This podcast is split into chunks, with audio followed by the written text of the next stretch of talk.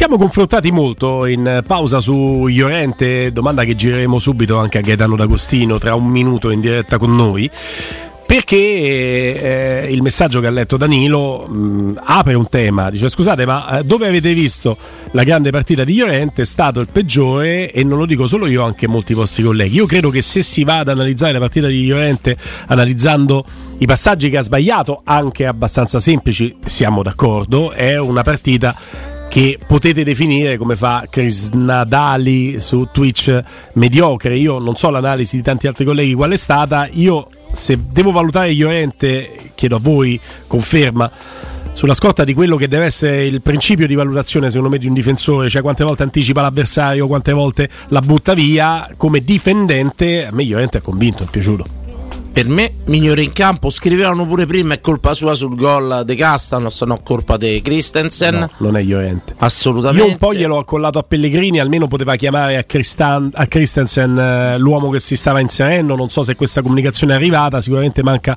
la chiusura di Christensen è anche l'unico con visuale aperta per vedere quell'inserimento Pellegrini però Danilo mi diceva che non era lui che doveva seguirlo. Lo chiediamo al nostro uomo di campo direttamente dall'Academy di Gaetano D'Agostino c'è Gaetano D'Agostino. Ciao Gaetano.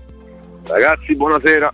Oh, ciao, ciao Gaetano. E ti portiamo subito nel vivo del dibattito. Eh, il gol che riapre la partita, che ci dà un po' di affanno e preoccupazioni, ma che fortunatamente diventa irrilevante alla luce del 2-1 finale e del risultato che ci vede vittoriosi, è il gol della Salernitana. E quali sono le colpe generiche e specifiche su questo gol? Io ho detto che Pellegrini era l'unico che aveva visuale aperta sul giocatore e non segue quell'inserimento. Danilo mi faceva notare notare che invece quella è una chiusura di reparto che deve fare Christensen chiudendo sul, sul, sull'inserimento.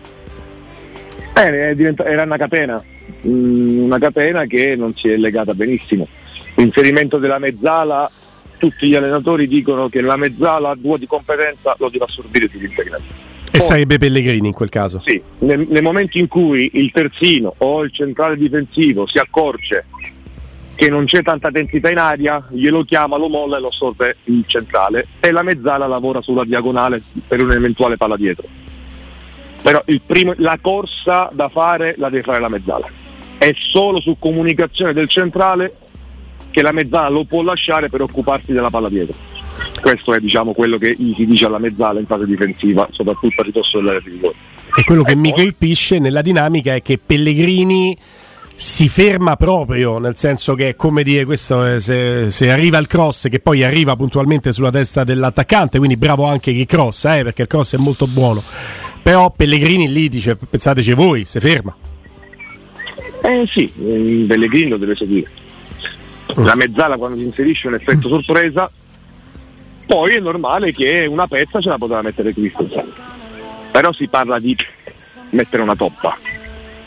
Chiaro. Cioè là deve intervenire Pellegrini che corre verso la porta anziché Christensen che sta a spalle alla porta? No, Danilo, inizial, cioè, inizialmente lo deve, lo, lo deve, seguire perché da qualche parte è partito.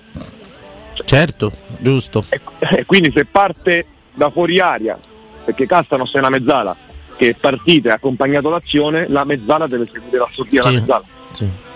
Nel momento in cui il centrale lo chiama, lo prendo io, lo prendo io, molli, e ti occupi dentro l'area della palla dietro, cioè vai a prendere la ribattuta oppure vai a prendere un'eventuale palla dietro perché arriva al tiro. Vai a fare da schermo, no? Chiaro. O lavori di intercetto. Però almeno per i 5-6 metri tu lo devi seguire uomo contro uomo. Chiarissimo, chiarissimo. Pier Giorgio poi Danilo. Ciao Gaetano, il Ciao tuo Salernitana Roma. Ma eh, l'ho detto anche ieri, primo tempo molto apatico, molto lento, molto noioso, eh, l'ho detto anche Daniele. Eh, secondo tempo si sono aperti un po' più i varchi, eh, si è trovato il rigore in maniera anche fortunosa, nel senso che comunque quando c'è quel tocco di mano meno male che è arrivato, è normale che poi la Serenitana si deve scoprire, non ha più niente da perdere, o quantomeno si toglie diciamo, più dall'impegno di formare le tre linee per eh, cercare di chiudere tutti gli spazi e i varchi ed è normale che poi un'azione del secondo gol mi è piaciuta, però c'erano più spazi, c'era più ampiezza, c'era più tempo per ragionare. E nel momento che poi è preso il gol mi è sembrato un po' di rivedere la partita contro il Verona. Quindi subentra la paura, ti abbassi tanto.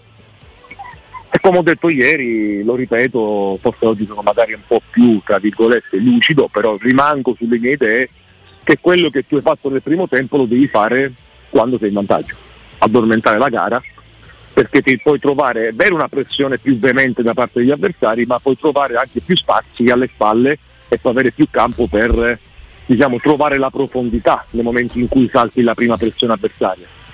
Dovevi invertire un po', quindi alzare i ritmi nel primo tempo, cercare come mentalità di fare il gol, quello che è successo a Verona, e migliorare il secondo tempo rispetto a quello di Verona, quindi più gestione e attacco degli spazi invece si è invertito. Primo tempo noiosetto, secondo tempo è riuscito a trovare il gol. La vittoria è una vittoria importante, però se parliamo della partita non mi aspetto che Daniele faccia subito vedere le sue idee o faccia subito vedere i suoi principi di gioco, ci mancherebbe altro. Cerco di capire quali sono le sue idee attraverso qualche giocata. Sul secondo gol ho rivisto una bella giocata, a Verona ho visto soprattutto il secondo gol, una bellissima giocata e mi posso soffermare a questo. Poi per il resto, secondo me, fisicamente, atleticamente, agonisticamente, per me la squadra ancora non è, non è quella che sicuramente vuole Daniele. Anche per come parla lui a fine partita, a fine gara. Mm, molto bene i suoi punti. Voglio vedere una Roma diversa quando si alzerà il livello delle avversarie. Dani. Carissimo Gaetano, ci doveva essere un gap tecnico in campo e a livello proprio qualitativo dei giocatori non si è visto. Di chi è il merito, di chi è il demerito e ti chiedo semplicemente il migliore in campo e il peggiore in campo della Roma, a tuo vedere. Ma tu parli Danilo di gap tecnico inerente a quando è arrivato Daniele? No, no, parlo proprio qualitativo dei giocatori. Roma su Salernità. Sì, sì, ci doveva essere una differenza di base che non si è percepita. Di chi è la colpa? Guarda, ti posso dare un mio pensiero? Sì. Il mio pensiero è aver visto un giocatore che 7-8 anni fa, 5 anni fa, 6 anni fa, 7 anni fa, è, un, è stato sempre un buonissimo giocatore, un buonissimo giocatore, adesso per me è un fuori classe, che si chiama Antonio Candreva. Cioè, adesso per me è un fuori classe. Può giocare fino a 60 anni. e ti do anche la spiegazione se vuoi. Sì. Ha dei fondamentali un po' vintage, quindi come diciamo vecchio calcio, ma ha una tranquillità nel controllo della postura, calcia con tutti e due i piedi, si inserisce, ha un bel cross, sa calciare, si sa mettere la palla in verticale. Solo che prima c'erano tantissimi giocatori che lo facevano. Adesso lo si nota ancora di più perché ci sono, c'è meno qualità. Mi stai dicendo Quindi... che Candreva azzera la bilancia, diciamo, equilibra la bilancia tra le due squadre? Ma più sul cal- calcio in generale, secondo me Candreva o Quagliarella fino a un anno e mezzo fa erano fuori classe per, questo, diciamo, per, il, per il calcio che sto vedendo adesso io. Di Bala al 20% è un fuori classe, perché ieri con due giocate ti fa vincere la partita ed è stato uno dei peggiori in campo. Cioè, per me il, si deve ritornare un po' a puntare sulla tecnica, a puntare sull'individualità, a saltare l'uomo perché quando tu fai un gioco così il primo tempo devi avere due o tre giocatori che ti fanno superiorità numerica, altrimenti diventa sterile. Cioè, altrimenti rischi. Perché... Da, quello che ha detto Daniele De Rossi, duelli, no? Alla fine i duelli fanno i calciatori. Sì, però era, era un modo sottile di Daniele, spiegato in maniera molto lucida, però tra virgolette contraddittorio in base a quello che tu vuoi proporre. Hmm. Perché riconosci le caratteristiche dei giocatori. E, e lui comunque Daniele ha detto che ci sono giocatori forti nei duelli. La domanda mia è chi sono? Ecco, questa. No, no, ma no, no eh, ce lo domandiamo anche noi, eh, perché è chiaro che il, adesso lo sviluppo comunicativo di Daniele De Rossi verte nel convincerci, ma per parlare a suocera perché nuora intenda, perché lui vuole convincere i suoi giocatori di essere forti, di avere personalità, di poter, eh, di poter essere migliori di quanto non li descrivesse Mourinho descrivendo a mio avviso, ma qui è opinione, lo stato dei fatti e delle cose, lui vuole convincerli di essere anche più forti di quello che, che sono. Eh, certo è che giocatori più forti di come si sono come dire, dimostrati fino adesso fanno una partita differente nel primo tempo. Sì, mm, adesso non so perché mentre tu parlavi io mi stavo immaginando Perotti, no? Sì. Chi? Perotti. Perotti, sì. Diego. Cioè questa tipologia di gioco e sono per giocatori come Perotti, sono per giocatori come Papu Gomes da tre quarti, no? Sono, sono trago come per Muriel, come lo è stato per Ilicic, cioè quei giocatori che una volta che serviti tra le linee, come ha detto Daniele, trovo quel varco, lì mi devi fare la differenza. Io posso pretendere quel tipo di differenza nel momento che ho la consapevolezza di avere quei giocatori che mi fanno quel tipo di giocata. Se non me la fanno mi arrabbio. Mm. Ma se non ce l'hai, io non mi posso arrabbiare. Non mi posso arrabbiare. Chi è stato Allora- il migliore in campo, Gaeta? Per me è Llorente. Vieni a noi, vieni a noi perché ci hanno un pochino criticato su Twitch perché noi abbiamo detto che Llorente ha fatto una gran partita, invece ci hanno contestato che ha, ha sbagliato troppi passaggi. Quindi mettendo il focus, la lente di ingrandimento sulla fase di inizio azione e non sulla fase che per me però rimane preponderante di chiusura sulle azioni avversarie, che è quello che deve fare il difendente. Sì, però Guglielmo ti dico anche un'altra cosa, sbagliare passaggi senza trovare degli smarcamenti Mm. diventano tutti passaggi o lenti o forzati. Cioè il, il gioco intenso è la trasmissione palla e come mi smarco, con quale intensità mi smarco nei 2-3 metri. È normale che poi sono difensore e devo forzare la giocata e ho una percentuale più alta di errore. Ma a me per me, che sono un po' vecchia maniera, per me il difensore non deve far prendere gol inizialmente. E lui ci ha messo 3-4 volte una per portato. Soprattutto sui due, sui due errori di lui Patrizio, che l'ha tenuta lì. O sulla diagonale, sul corso, se non ricordo c'era Candreva, sul corso di Candreva dove lui è andato a chiudere la diagonale sull'attaccante e si è, preso- si è procurato anche il fallo. Per me il difensore è quello lì. E per me il Llorente fa una grande partita. Perché poi l'ultima mezz'ora arrivavano da tutte le parti. Ieri eccezionale secondo me. Cioè, Ho detto pure che Gaetano ne- ne- nello spiegare che ieri con un Llorente così si è appoggiato anche Mancini. Sì, sì, assolutamente sì. Assolutamente sì. Poi Danilo, tu mi hai chiesto il peggiore. A me non piace mai parlare dei peggiori, però chi mi sta, tra virgolette, un po' preoccupando è Lukaku. Eh, Io, Sa- sarebbe come- stata la prossima domanda che ti facevo, ne approfitto. È stanco, non ci crede più o tutto insieme. o tutto insieme? perché viene da pensare Allora, anche quello. se è stanco lo si può capire. Perché credo insieme a Cristante, Mancini più, più utilizzati, Paredes, Sì. Credo il minutaggio di Lukaku sia tra i più alti nella Roma. sì, 1600 e passa minuti, una cosa del genere. Ci può stare. È stanco, deve risatare, è un fisico possente, ci può stare. Che non ci crede più, secondo me un professionista non ci può, cioè non, non lo accetta. Uno che deve trascinare, uno che in questa squadra deve, tra virgolette, fare il leader, non lo accetto. Cioè, ma non neanche ci voglio credere. Mm. Secondo me però è anche, guarda, riflettevo prima con un mio collaboratore di Lukaku, Lukaku, Mm. e l'anno scorso comunque all'Inter aveva una concorrenza, c'era Geco, Eh e sì. spesso giocava Geco. Quindi stimoli. di- Alla Roma lui sa di non avere concorrenza in quel reparto lì. Quindi anche se si vuole gestire due o tre partite in vista dell'europeo, non volessi far male, non lo so, cioè uno poi le pensa tutte. Saudi però, League. però Dani, io, da prof- cioè io non lo accetto ancora che un professionista possa mollare, non crederci, non sarò, ripeto, all'antica, io non, non riesco ad accettarlo. Non ci voglio credere. Ah, magari non è quella, eh, magari No, non è quella. Però sì, è Però è chiaro che preoccupante, come ha detto a- Gaetano. a pensare male si fa, che- si fa peccato, qualche volta ci si azzecca. È chiaro che queste prestazioni di Lukaku eh, portano a delle analisi. Pier Giorgio. Quanto durerà Lu- eh, Di Bala in quella posizione, Gaetano? Allora, se deve fare le due fasi, io spero che- di parlare solamente quanto durerà di minutaggio. esatto. Secondo me Perché- è in una posizione inutile.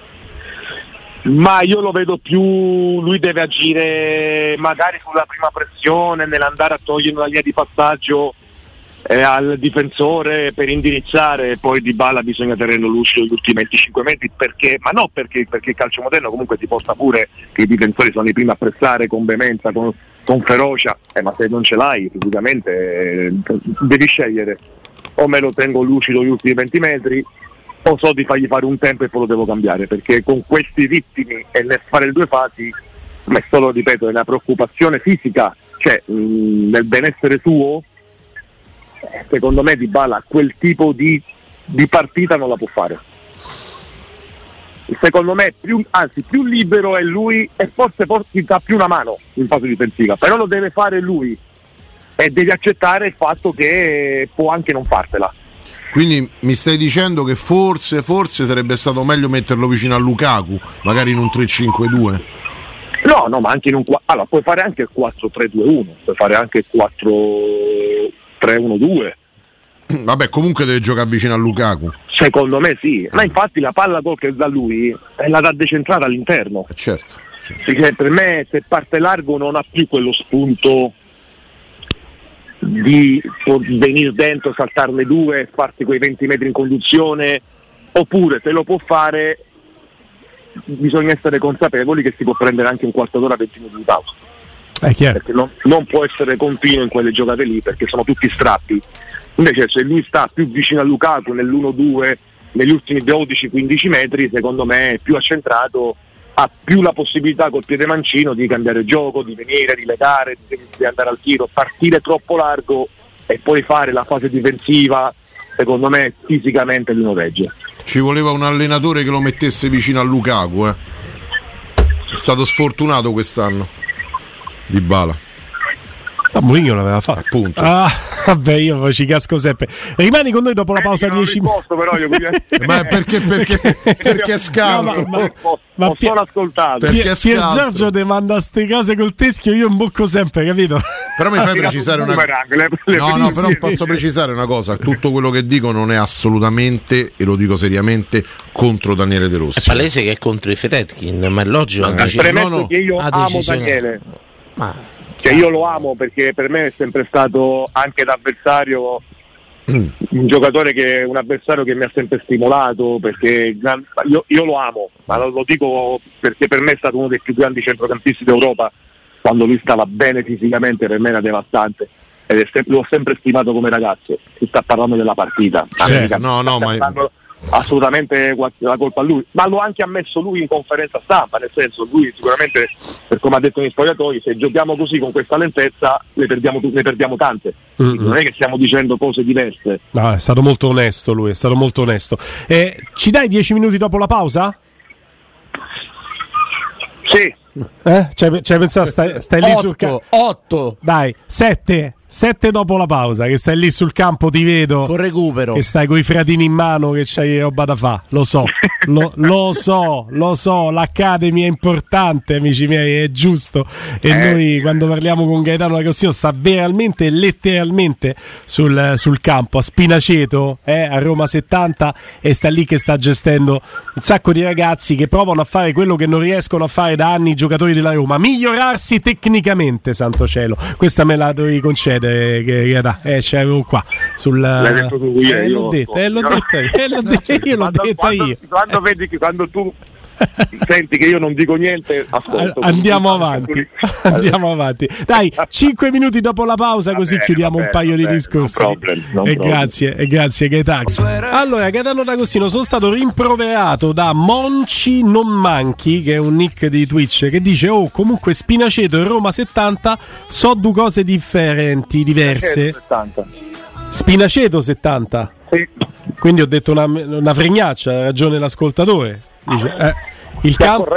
oh. Eh no, eh no, già, diciamo le cose. Il campo si chiama Spinaceto 70.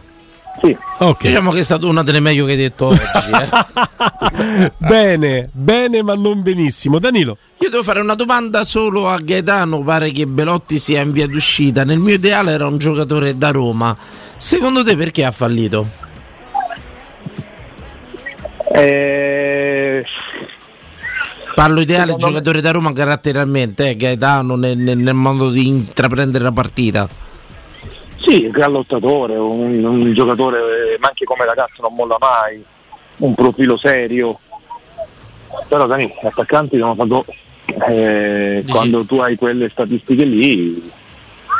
L'anno scorso c'era l'attenuante, la, è una scusa anche plausibile perché non ha fatto la preparazione, quindi è è Sì. un giocatore molto muscolare.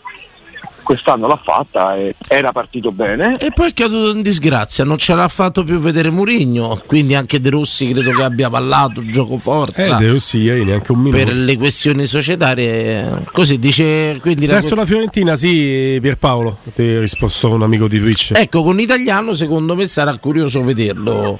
Belotti con una squadra certamente più offensiva. Eh Gaetano?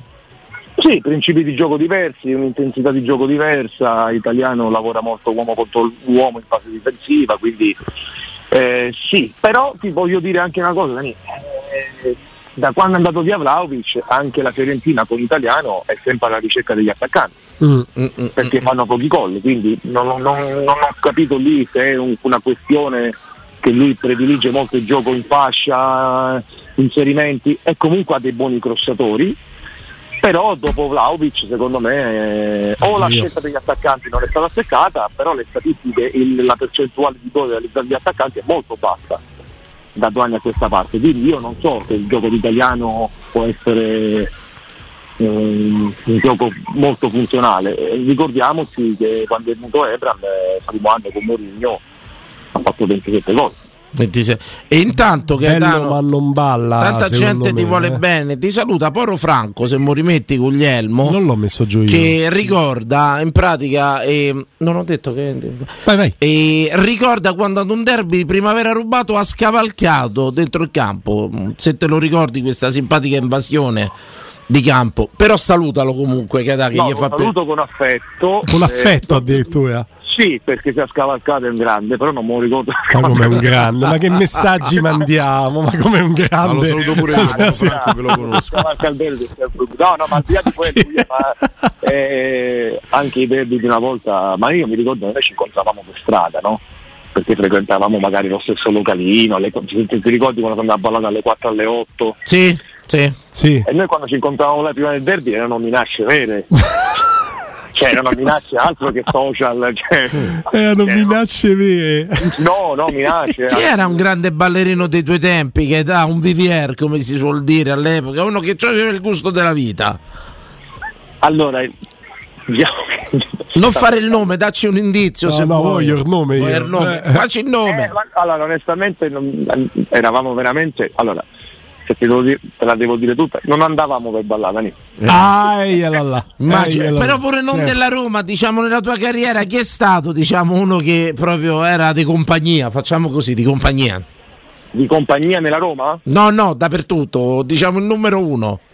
Dai, il numero uno di compagnia in assoluto si chiama Simone Pepe. Pe- Dai. E verità che ne so fatto- mi sono fatto con Simone. Quanti ce n'ha eh, fatti dei gol? No, ma Oggi a Simone. Simone è proprio una macchietta, Simone era il numero, il numero uno. Sai, io ho un'immagine di Pepe che me lo ricordo sempre nel Perugia che a fine campionato canta un Juve me, Juve me scatenatissimo. Poi è andato la Juve. Dopo due mesi che è tipo andata alla Juve, capito? Normale. cose così. Vabbè, Lui è personaggio vero. Eh. Giorgio, riportaci sul campo. Vorrei riportare Gaetano sul campo e vorrei fargli una domanda prettamente tecnica. Alza un po' il microfono, Con anche se è una risposta, voce se. Però era meglio in discoteca, secondo me. A me piaceva Eh, molto questo discorso, effettivamente. Prego. Ehm, Gaetano, mi rispondi da allenatore? Mhm. Quando hai visto a fine partita Zaleschi sulla sinistra che perde quella palla, tu allenatore lo fai rigiocare a primavera o la prossima stagione? Perché io, allenatore e compagno di squadra, lo prendo a- lo, lo percuoto. Calma. E io sono integralista. Che sì. Allo- Io sono allora, integralista. allora, da quell'azione lì, al di là del controllo palla, se può scorsare meno crossare male, può crossare, non può crossare, non riesce a dribblare. Io Giorgio se te la devo dire tutta, farsi spostare così mancavano due minuti, invece di piantarti, intanto lo puoi puntare e andare in porta. Ma si può, si può anche coprire il pallone e prendere No, fallo no, ma eventualmente. essere spostato così, senza un minimo di cattiveria agonistica, senza un Eh. minimo di fame. Come la traduci? Allora, se devo trovare una soluzione da allenatore, io devo parlare con il ragazzo, da allenatore me lo chiudo nel camerino per capire veramente cosa cavolo gli sta passando per la testa, perché dobbiamo vincere la partita e tu fai prendere una ripartenza su una palla rubata in maniera pulita, dove lì devi prendere o fallo o devi far fallo e addormentare la gara o prendere il calcio d'acqua, qualcosa ti devi inventare. Certo. Sono due le ipotesi, o lui con la testa non c'è più, che è proprio ammollato mentalmente e quindi è giusto che, tra virgolette, è giovane e per me ha delle qualità, vada via. Nel senso il prossimo anno deve cambiare aria perché, non lo so, le pressioni, perché si pensava in un modo, oppure lui ha pensato, si è esaltato tanto nel primo anno e poi non ha avuto una crescita, ma si è, tra virgolette, piano piano, piano piano ha regredito allora devi riprendere in mano la tua carriera oppure c'è un problema mentale, tra virgolette, nell'atteggiamento, non lo so, non lo so, però farsi spostare così a, minuti, a un minuto e mezzo dalla fine, secondo me ecco che lì ho io lì mi sono arrabbiato, ma poi da allenatore, tra virgolette, da uno che mi piace il calcio e quant'altro, la domanda mia è ma a 22 anni cosa c'hai? Che cosa ti passa per la testa? E i morti gli si dicono. Eh, un pochino, un pochino. Sarà che io quando io ho visto fa due stati fa. Ma Maggiore non è grosso, era Maggiore, su mi pare, TikTok. o quell'altro. Non è la- Maggiore non è neanche veloce. No, no, è allovato Danilo, è allovato, è più grosso di lui, ma non ha, Lovato, non sì, non è tenuto. come- Ma lo devi puntare lì, No, là sì. lo devi puntare. è la- ragazzi, è l'atteggiamento a cazzo. Ha avuto- Scusate, eh, che lo devo dire perché Sì, lo devo dire. sì. Che si può avuto- dire atteggiamento in radio? Si può dire, Sì. chiedo scusa per gli ascoltatori che ho detto atteggiamento. È l'atteggiamento che ha avuto di uno che sembra che ti stesse facendo un piacere. Poi sicuramente ci sono varie componenti, bisogna stare in campo e non dietro a un microfono, bisogna avere il fisico asciutto e non la panza come me, però non è neanche fattibile Però che il aspetta, giocatore che fa... calcisticamente parlando, per Giorgio e coinvolgo Gaetano, e lui va accarezzando il pallone, quello è pure una maniera per cercare di trasmettere tranquillità in una fase coincidata della partita. Indubbiamente finisce male. Però quell'atteggiamento che tu adesso rimproveri, ti posso dire che calcisticamente parlando, per me cerchi pure di trasmettere tranquillità. Dani, Ma ma lui tu- non rimprovera Dani, la suola, lui rimprovera il fatto che, Che quando si mette. Tu non da- ci vai di fioretto, ci devi andare sciabola, manca Però- un minuto e mezzo. Ragazzi, Se nel salutare. Gaetano D'Agostino, possiamo dire che non è esattamente nelle corde tecniche di questa squadra andare alla bandierina e prende tempo perché Belotti ha inciampato sulla palla, Zaleschi hanno spostato via, non ci andate sulla bandierina, né per voi. Se può dire? Mm, anche perché l'ultimo che ci è andato seriamente l'ha, l'ha sfondata Antonio, quindi diciamo- Ecco appunto, appunto. No, eh, allora eh, andare a proteggere palla credo che sia la cosa più intelligente da fare in quel momento lì, se non vuoi puntare. Per me è un giocatore che deve riprendersi se proprio non te ne frega niente, se proprio la mettiamo mentalmente che te non te ne frega niente, è tentata per far un favore, sai che c'è, io te punto voglio andare a far gol. Ma sti cavoli, però ti punto. Mm. Cioè andare in una zona, perché il segnale è tu stai conducendo in una zona dove sai che devi perdere tempo Sì. ma andarci senza cattiveria con sufficienza è quello che dà fastidio. Però nel trovare una soluzione, perché ragazzi parliamo di un ragazzo di 22 anni, io non lo so, io, io- io credo che lui abbia delle qualità, mi sbaglierò, però mentalmente non so cosa gli è preso. Non, c'è, non lo so, c'è ha avuto un calo psicologico, un calo fisico, no, scusa, un calo mentale che poi può essere atteggiamento, può essere sufficienza, può essere che non vuole più rimanere, può essere che magari pensava di diventare un grande giocatore invece è regredito e magari sta subendo anche questa, le critiche, non lo so, ma c'è un problema però. Mm. Il problema c'è secondo me. Eh, e credo che sia più mentale, perché secondo me a calcio lui ci sa giocare. Grazie Gaetano, a domani. Grazie a voi ragazzi. Grazie, buon ciao. Gaetano. Un abbraccio, Ciao, buon ciao. lavoro sul campo all'Academy.